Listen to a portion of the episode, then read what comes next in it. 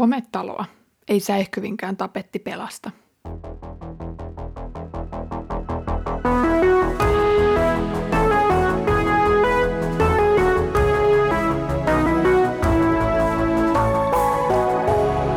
Kirjoitusten pauloissa. Tervetuloa aloittamaan uutta viikkoa Kirjoitusten pauloissa podcastin pariin. Olen Iida Halme Etelä-Saimaan kansanlähetyksestä ja luen kanssasi apostolien tekoja. Paavalia on edellisissä jaksoissa epäilty pyhäinhäpäisiäksi, ympärileikkausten kumoajaksi ja egyptiläiseksi roistoksi.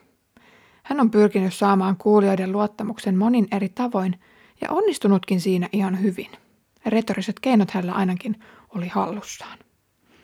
Mutta kääntymyskertomus oli valtaosalle juutalaisista kuulijoista liikaa – Edellisellä kerralla jäätiin siihen jännittävään tilanteeseen, kun komentaja tajusi vanginneensa Rooman kansalaisen. Nyt hän viekin Paavalin ylipapin ja suuren neuvoston eteen kuultavaksi. Luen apostolien tekojen luvun 22 jakeen 30 ja siitä edelleen luvusta 23 11 ensimmäistä jaetta. Komentaja halusi saada varman selon siitä, mistä juutalaiset Paavalia syyttivät. Niinpä hän seuraavana päivänä päästi Paavalin kahleista, käski ylipapit ja koko suuren neuvoston koolle ja vei Paavalin kasarmista heidän eteensä. Paavali loi katseensa neuvostoon ja sanoi, veljet, koko elämäni, tähän päivään asti, minä olen elänyt Jumalan edessä vilpittömästi omaa tuntoani loukkaamatta.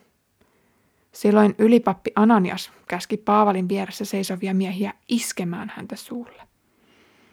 Paavali sanoi hänelle, sinä saat vielä iskun Jumalan kädestä, sinä kalkilla valkaistu seinä. Sinä istut oikeutta tuomitaksesi minut lain mukaan, mutta teet vastoin lakia ja käsket lyödä minua. Vieressä seisovat miehet sanoivat, herjaatko sinä Jumalan ylipappia? Tähän Paavali vastasi, en tiennyt, veljet, että hän on ylipappi. Onhan sanottu, älä kiroa kansasi päämiestä.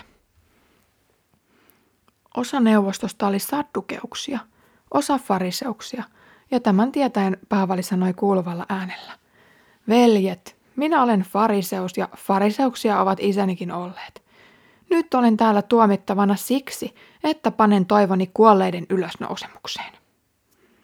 Tuskin hän oli tämän sanonut, kun fariseusten ja saddukeusten kesken puhkesi ankara kiista siitä ja koko joukko jakautui kahtia.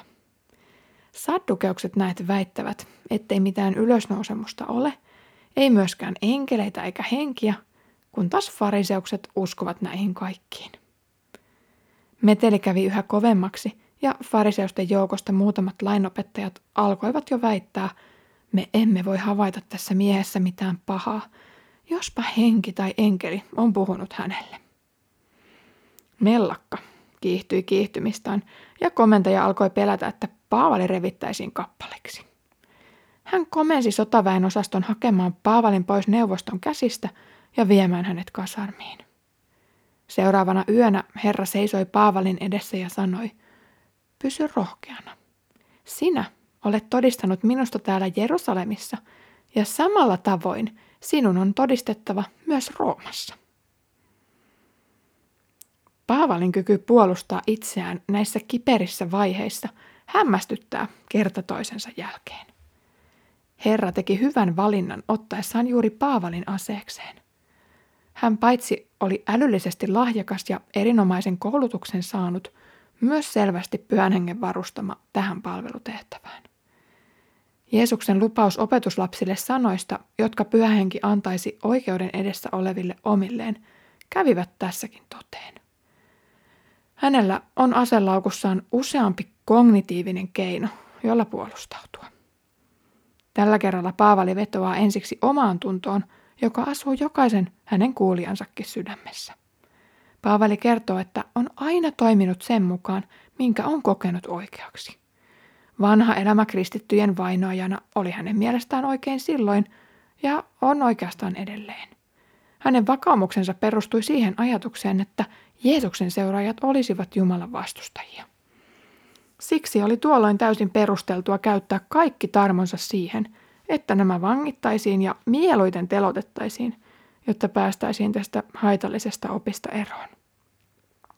Tällä puheenvuorolla hän osoittaa jokaiselle kuulijalle, että heidänkin tulisi nyt koetella omaa tuntoaan ja pohtia, toimivatko he oikein Paavalin tapauksessa, vai pitäisikö ne kivet sieltä kouran pohjalta laskea maahan ja hipsiä takaisin kotiin. Argumentointi omaan tuntoon vedoten on toki siten häilyvää, että kunkin omatunto saattaa todistaa toisiin nähden ristiriitaisesti. Lisäksi Paavali toisaalta asettaa itsensä tässä vaaraan, koska kehuu puheenvuoronsa alkupuolella sitä elämäntapaa, jota harjoitti ennen Jeesuksen kohtaamista. Nyt osat ovat vaihtuneet. Juutalainen juhlajoukko on vanhan Paavalin roolissa ja Paavali vainotun sijassa. Aiemmin Paavali olisi omaan tuntonsa vedoten antanut täyden oikeutuksen tällaiselle toiminnalle. Nyt Paavali osoittaa myös sen, että oman tunnon ääni voi muuttua uudenlaisen elämänkatsomuksen myötä. Ylipappia tämä puheenvuoro taitaa loukata, kun hän käskee vaientamaan Paavalin. Suulle iskeminen ei ollut mikään tavanomainen oikeudenkäyntiin kuuluva menettelytapa. Se ei ollut myöskään rangaistus, vaan ainoastaan ylipappi Ananiaksen tapa ilmaista, että haluaisi Paavalin jo vaikenevan. Paavalin lyhyt omaan tuntoon vetoaminen oli siis tehnyt ylipapissa tehtävänsä.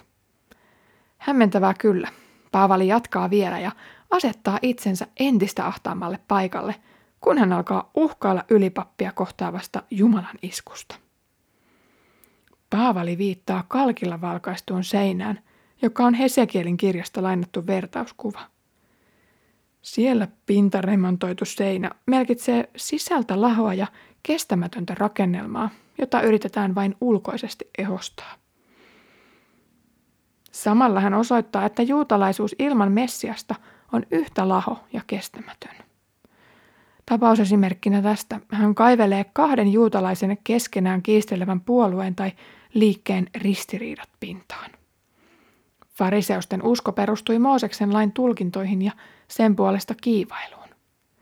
Saddukeukset olivat vieläkin konservatiivisempia, koska he lukivat Tooraa oikein suurennuslasi kädessään. Mikäli Toora ei suoraan puhunut jostakin, siihen ei tullut uskoa. Niinpä usko henkilöolentoihin tai ylösnousemukseen oli saddukeuksille loukkaus.